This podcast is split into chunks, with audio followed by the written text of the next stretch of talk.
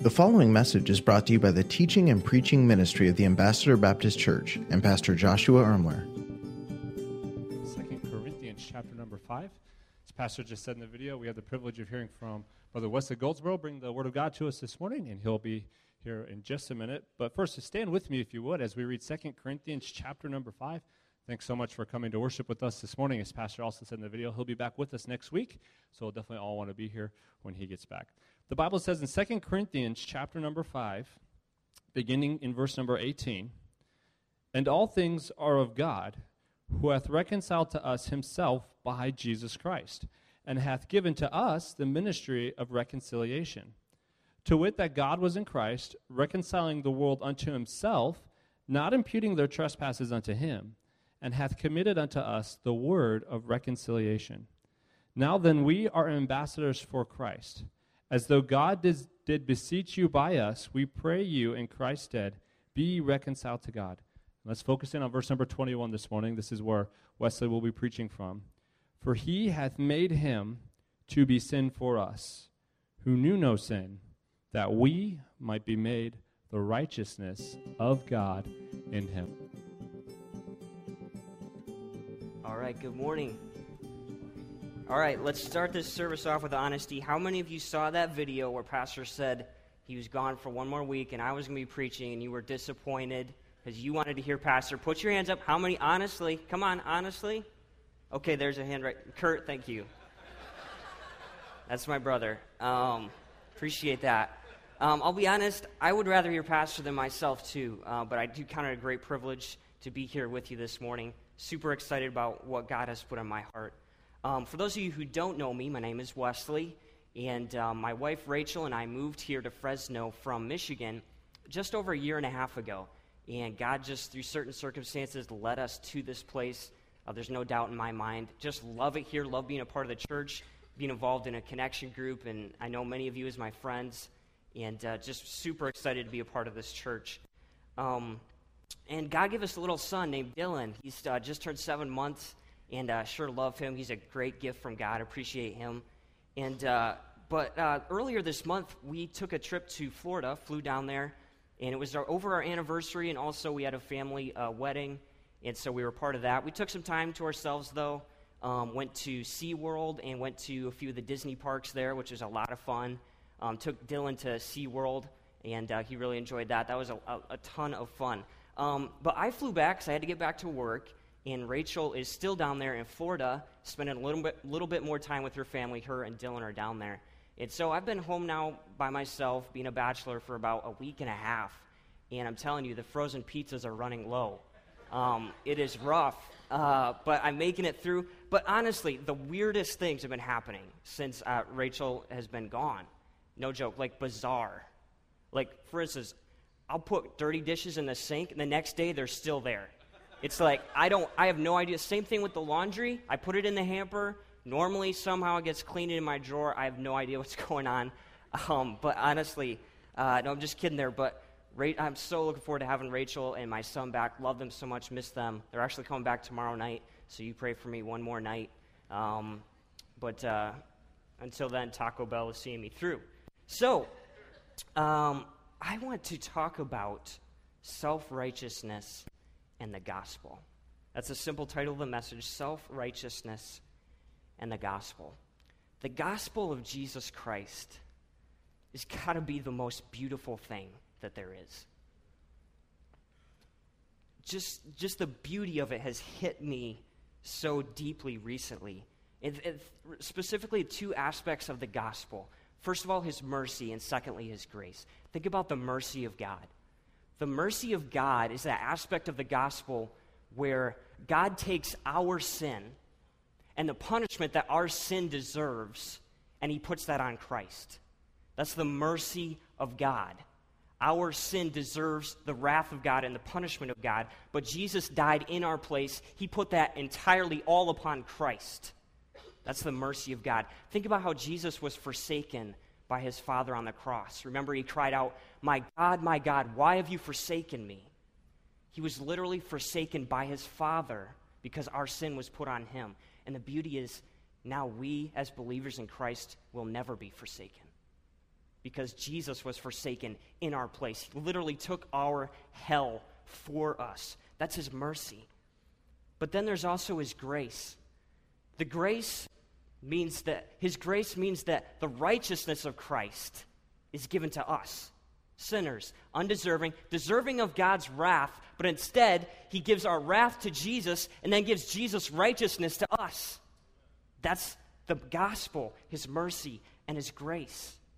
He imputes his righteousness to us as a gift. I can't think of a single verse that embodies the beauty of, of these two aspects of the gospel better than 2 Corinthians 5:21. For he, that's God, made him, Jesus, to be sin for us, who knew no sin. So Jesus knew no sin. He was perfect. But he made him to be sin for us. That's his mercy. But it doesn't stop there. That we might be made the righteousness of God in him.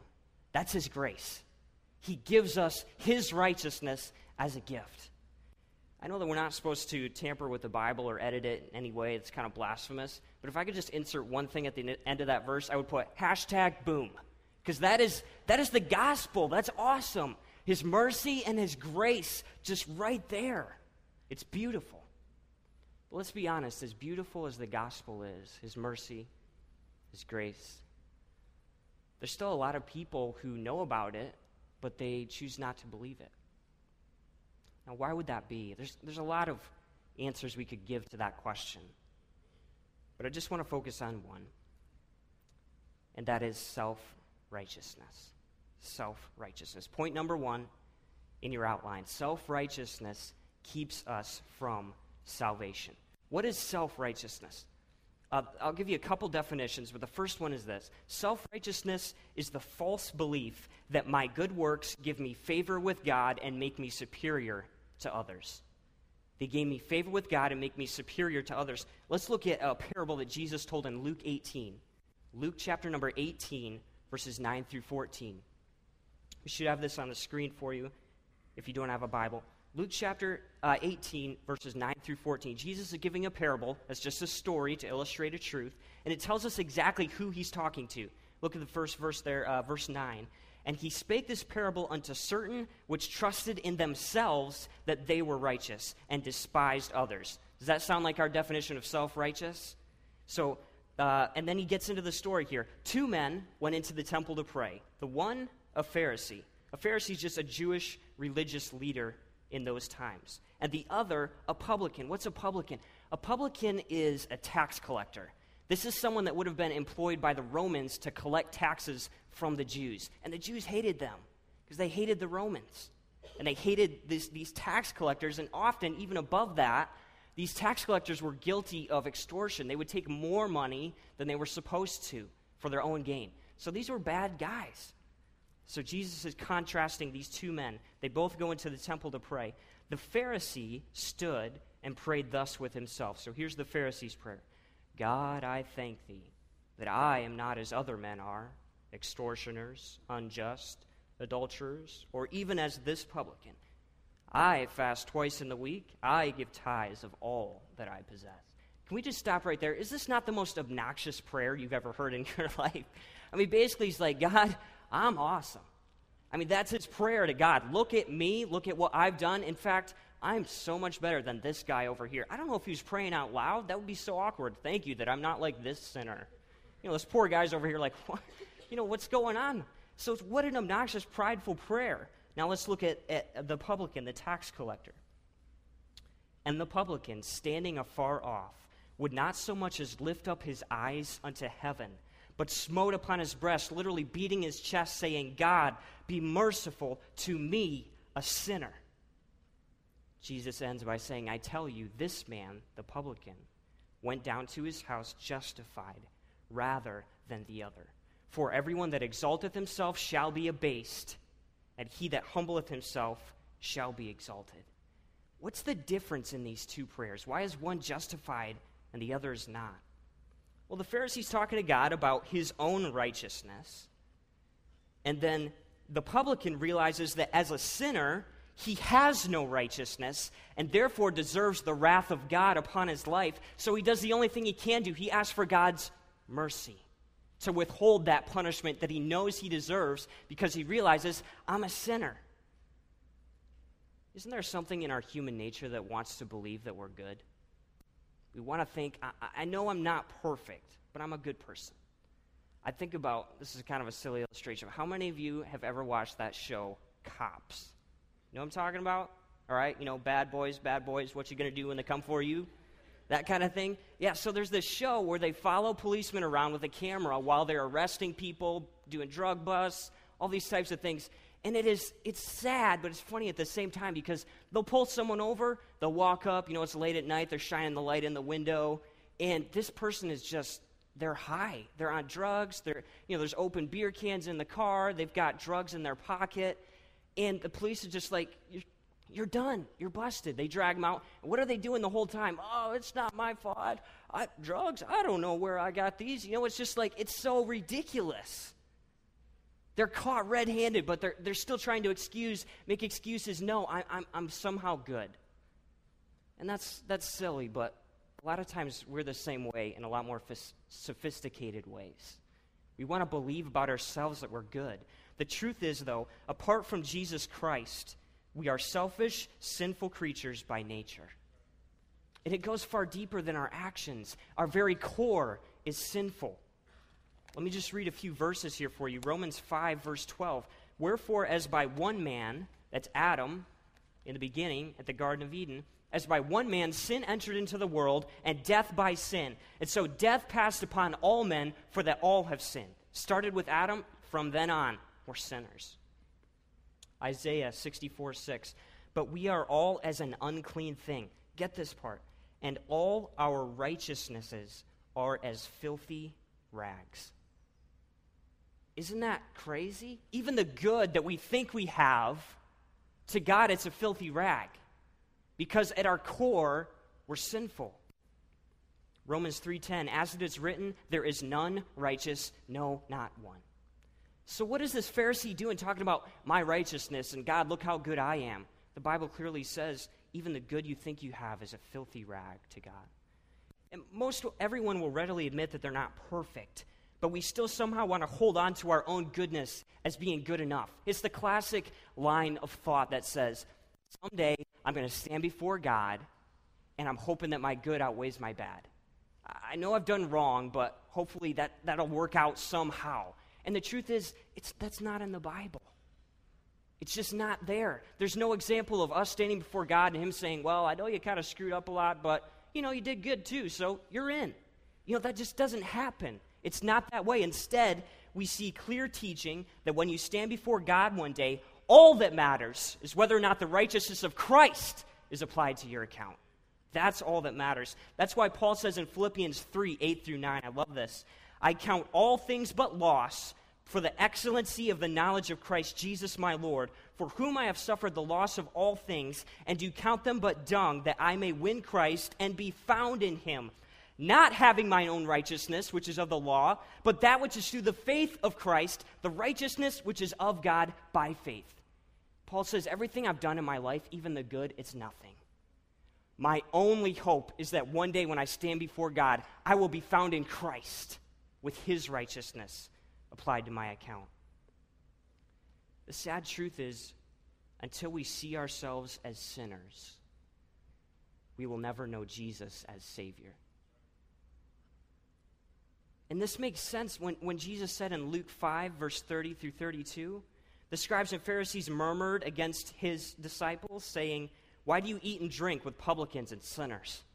Jesus answering said unto them, They that are whole need not a physician, but they that are sick. I came not to call the righteous, but sinners to repentance. Jesus is saying, Those of you who think you're good, I didn't come for you. I came for the ones who know that they're sinners, that they know that they need me. They see themselves as sinners who need a Savior. Listen to this quote. I think we have this on the screens. The rescuing grace of the gospel cannot be received and experienced until the weight of the law has crushed our pride and removed our self sufficiency. You can't come to Jesus unless you know you need him. What, what is that weight of the law? Well, there's many things that could be said, but the full weight of the law is summed up when Jesus said in Matthew 5:48, "Be ye therefore perfect." That's it. That's his standard, complete perfection. This is something we can never do. But I've got good news. That's the whole point. That is the entire point. To quote our pastor when he preached several weeks ago on the Good Samaritan, Jesus' command to be perfect is not a challenge, it's a death sentence. The whole point of it is to show us that we cannot be perfect, and therefore we desperately need Jesus' perfection applied to us. That's our only hope. Galatians 3:24 tells us that the law was our schoolmaster to bring us unto Christ that we might be justified by faith. You see, it's never been about us working our way to God. It's never been about that. The symbol of Christianity is not a ladder in which we climb our way to God. No, the symbol of Christianity is the cross where Jesus came down to us and died in our place because that's what we needed. That was our only hope. Maybe you're here today and you sense God's Spirit showing you, maybe for the first time, that you're a sinner and that you need Christ. Today could be an awesome day for you where you receive that gift of righteousness by just simply praying in faith, believing in the gospel. At the end of our service, we're going to have a, a prayer and reflection time where you could just take a moment and pray a simple prayer of faith, asking God to save you. So we know that self righteousness can keep us from salvation, and that's huge. I want to take the rest of our time and talk about point number two self righteousness hinders our sanctification. It hinders our sanctification. Now, what is sanctification? Sanctification is the process by which we grow spiritually throughout our lives and become more and more like Jesus Christ. It's the process where we grow. So we start in the gospel, and then from that point on, we are in the process of sanctification, becoming more like Christ. Let me give you a second definition of self righteousness that would apply to this process of sanctification. Self righteousness is the sinful and prideful posture that I assume as a result of doing good works in the power of my flesh rather than the power of the Holy Spirit. Let me just say that one more time. Self righteousness is the sinful and prideful posture that I assume as a result of doing good works in the power of my flesh rather than the power of the Holy Spirit. Self righteousness isn't just a problem with salvation, it's also a major problem with sanctification. And here's the reason why. We'll look at two verses Colossians 2, verse 6. Paul tells us, As ye have therefore received Christ Jesus the Lord, so walk ye in him. Our pastor did an amazing uh, series called Help I Need to Change. Does anyone remember that series from last year? Help I Need to Change. Awesome. It's online. I recommend it. FresnoChurch.com. Listen to that. It's extremely helpful. And he talked about these, these verses. As ye have therefore received Christ, uh, Christ Jesus the Lord, so walk ye in him. In other words, Paul's saying the way you got started by believing the gospel and forsaking your own self righteousness is the same way you need to live. That's the same process of sanctification. Galatians chapter 3, verses 2 through 3, Paul is addressing some Christians who didn't get this. He says, This only would I learn of you. Received ye the Spirit by the works of the law or by the hearing of faith? Are you so foolish? Having begun in the Spirit, are you now made perfect by the flesh? He's saying, Look, how did you get saved? Was it by what you did or by what Jesus did? Well, of course it's by what Jesus did. So he says, How are you going to grow? How are you going to mature? The same way, by faith, through grace, dependent upon Christ. So, what's so bad about our flesh? You know, our own strengths, our own abilities that we have. What's so bad about that? Why can't, okay, we're doing good. You're saying that I could do good, possibly, and it would not please God and not last for eternity? How is that even possible? Well, let, us look at what the Bible has to say about the flesh. Let me just throw three verses at you real quick. Romans 7 18 says, For I know that in me, that is in my flesh, dwelleth no good thing. Romans 8, verse 8. They that are in the flesh cannot please God. How about Jesus in John 6, 63? It is the spirit that quickeneth, the flesh profiteth nothing. These are strong words used for the flesh. And I understand it's kind of a hard concept to even grasp. How can the good that I do possibly not please God if I do it just in my own strength? This is because our flesh, that sinful part of us that remains with us throughout our lives, that sinful part of us, is not capable of pleasing God. It's only capable of producing two things, okay? So the flesh can produce two things unrighteousness, which is obvious sin. Okay, thou shalt not steal. Okay, if I steal, that's a sin. God has clearly defined that. That's unrighteousness that my flesh can produce. But also, self righteousness is something that my flesh can produce.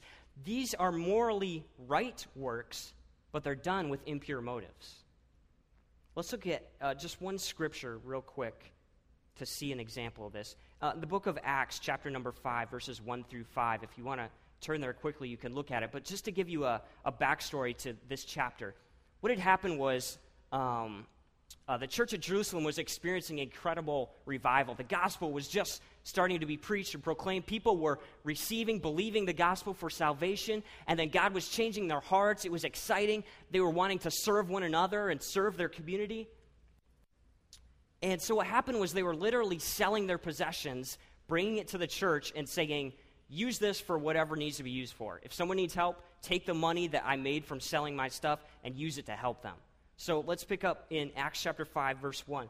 But a certain man named Ananias, with Sapphira his wife, sold a possession and kept back part of the price, his wife also being privy to it, and brought a certain part and laid it at the apostles' feet. But Peter said, Ananias, why hath Satan filled thine heart to lie to the Holy Ghost and to keep back part of the price of the land? Whilst it remained, was it not thine own? And after it was sold, was it not in thine own power? Why hast thou conceived this thing in thine own heart? Thou hast not lied unto men, but unto God. And Ananias, heard, hearing these words, fell down and gave up the ghost. A great fear came on all them that heard these things. I'll be honest, this is a crazy story. Ananias sells his possession, brings it to the church, but he keeps back part of the price, making everyone think that, oh, I'm giving all of the money that I made to help people. And this so upsets God that he literally kills him. And I can't explain that, but what I see in this is that someone's doing a good work with an impure motive that did not please God. So we see this self righteousness, this example of self righteousness. Let me give you a personal illustration, and this is hard. In fact, I didn't even see this in my own life until God showed me recently.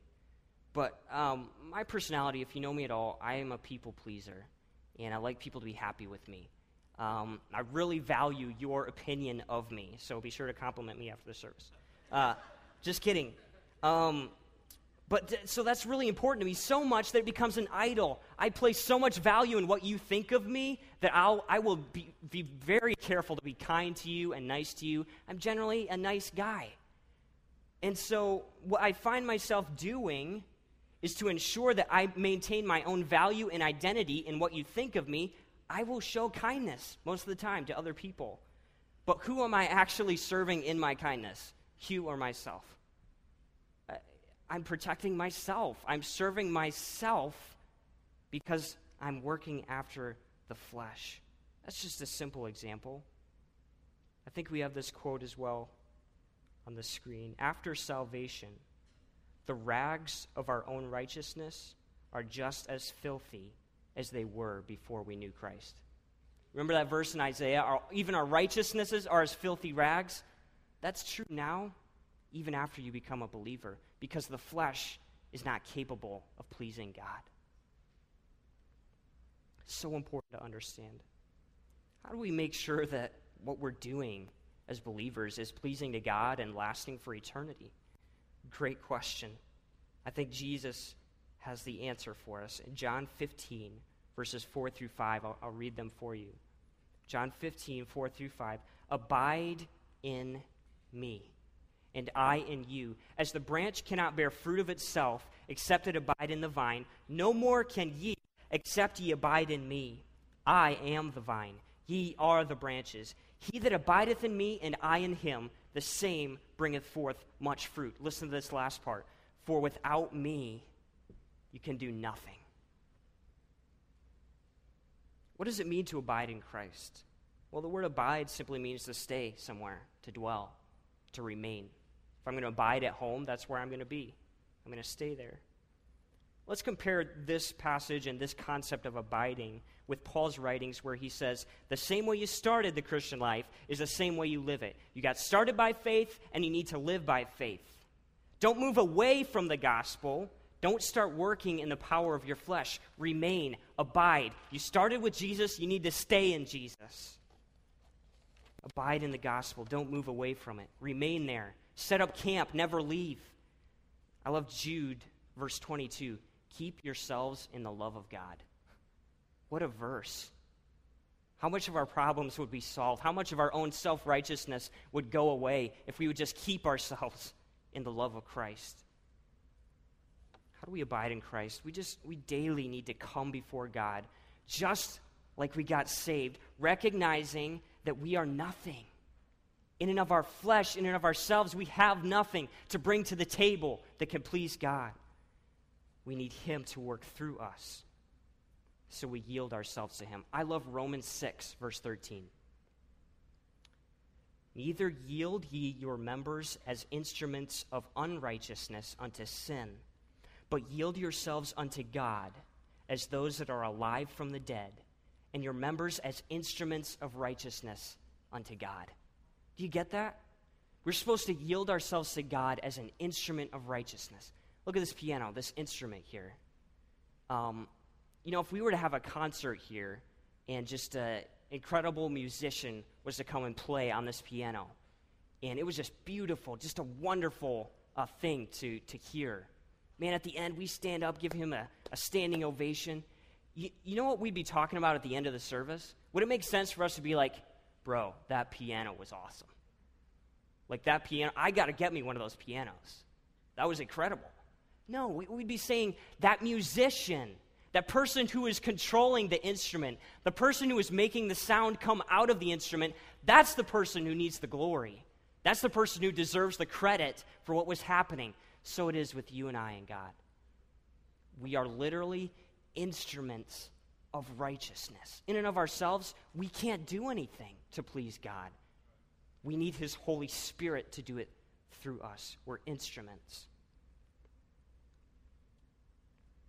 a question that comes to mind when we talk about this is what, what about our character? What about our discipline? What about the good thing? You know, we can kind of make ourselves do things. You know, we, we have that in us to be able to do that, some more than others. Listen to this quote. I think this will help. Our character and discipline are spiritually beneficial when they are used to regularly bask in the gospel and preach it to ourselves. But in and of themselves, they cannot produce spiritual fruit. Doesn't this make sense? You say, I- have got a lot of character, I've got a lot of a discipline, I can make myself, do, make myself do things. That's great. Use it to abide in Christ. Stay in Him because that's your source. He's the vine, we're the branches. We cannot bear fruit apart from Him. We've got to stay in the gospel. We must continually return to the gospel because in the gospel, the power to live is found not in our own strength. Let me just give you some quick things that I jotted down. How do I know if I'm self righteous? Self righteousness is one of the most hardest things to see in ourselves. Why? Because we think we're better than everyone else. Um, that's our problem to begin with. So think about these few things. Are your actions consistently driven by character and duty rather than delight and desire? Honestly ask yourself do I really want to share my faith? Do I really desire to love people who are unlovely. Just, I, this helped me so much. I just asked myself, do I really want this? Is it my heart's desire? If not, could be an indication that we're becoming self righteous, not dependent on God to change our heart and give us those desires, but we're just doing it in our own strength. What about this? Do you become discouraged and neglected? Or do you feel discouraged and neglected if you don't receive frequent praise and recognition for the things that you do? I, I struggle with this. That's a sign that our service for others is really serving ourselves. I'm serving so that I'll get the praise of men. What about this? Do you have a hard time admitting your sin to other people? Or when you do, it has a nice little bow on it. You know what I mean? We kind of, uh, I'm bad, but I'm going to make it look really, you know, it's not that bad. Self righteousness. Do you tend to think of yourself as more mature than other Christians? Do you get more frustrated at other people's sin than you do at your own sin? This is a big one. How, how many times do we just say, I'm so upset at my own sin? It just frustrates me. I'm upset. God, I need you to work in me. No, what do we do? Yeah, I see them. I see their problems. I see their issues. Self righteousness. I thought I'd end it with this one. If you think you don't have a problem with self righteousness, you're probably self righteous. Isn't that the truth? We can't, it's so hard to see in ourselves. God has amazing things in store for your life. He wants to put his power on display through your life. It's time that we as a church wake up, stop building our own temporary kingdoms of self righteousness in our own strength, and start letting God build, build his eternal kingdom of Christ's righteousness through us. That's the answer. Guys, you can go ahead and cue up that video that I have there. Um, when we were down at SeaWorld, uh, Rachel and I took Dylan to uh, SeaWorld. It was an awesome time. As we were watching this display of uh, the killer whales, you know, Shamu, the Shamu show, it was awesome. Man, we brought him there. He's only seven months old, but still, we were like, man, this is great experience for him. And so then we're watching the show, enjoying it, and then we look over to check out what he's doing. and he's literally chewing on his shoe. And it's so cute. I mean, he's seven. He's seven months old. I mean, you give the kid a break, you know. But still, that made me think of, isn't that kind of like us and God? Like God has this awesome thing. Like this is maybe once in a lifetime, a few times in a lifetime. SeaWorld, the the killer whale show. Like that's awesome. And what are we doing? we're, we're sitting over there chewing on our shoe. And God has so much more for us. It's called the power of the Spirit inside of us, living through us, proclaiming Christ's righteousness to the world, not our righteousness. I close with this. When we move away from the gospel, one of two things will happen. First of all, some people try hard at the Christian life, they fail, and then basically give up. They think, well, I don't want to be a hypocrite and I know this really isn't my heart to do, so I'm just going to kind of, you know, I'll come to church every once in a while, maybe give an offering, but I'm not really in because I've tried that. I've tried being really in, and that didn't really work out. So I'm just, just not going to do it. Secondly, we can try hard, succeed, and then become self righteous. Because it's our own strength, because it's us, not God through us. Maybe you're here today and you find yourself in one of these two categories. Can I encourage you to return to the gospel? The way we got started is the same way we need to live. Abide in Christ, keep yourself in His love, remain in the gospel. Maybe you're here today and you've never believed the gospel to begin with. Today could be an incredible day for you where you see yourself as a sinner and then know Jesus as your Savior. Thank you for listening to this message brought to you by the teaching and preaching ministry of the Ambassador Baptist Church. If this message was a blessing to you, please consider leaving us a review or sharing the message on social media. Thanks once again for tuning in.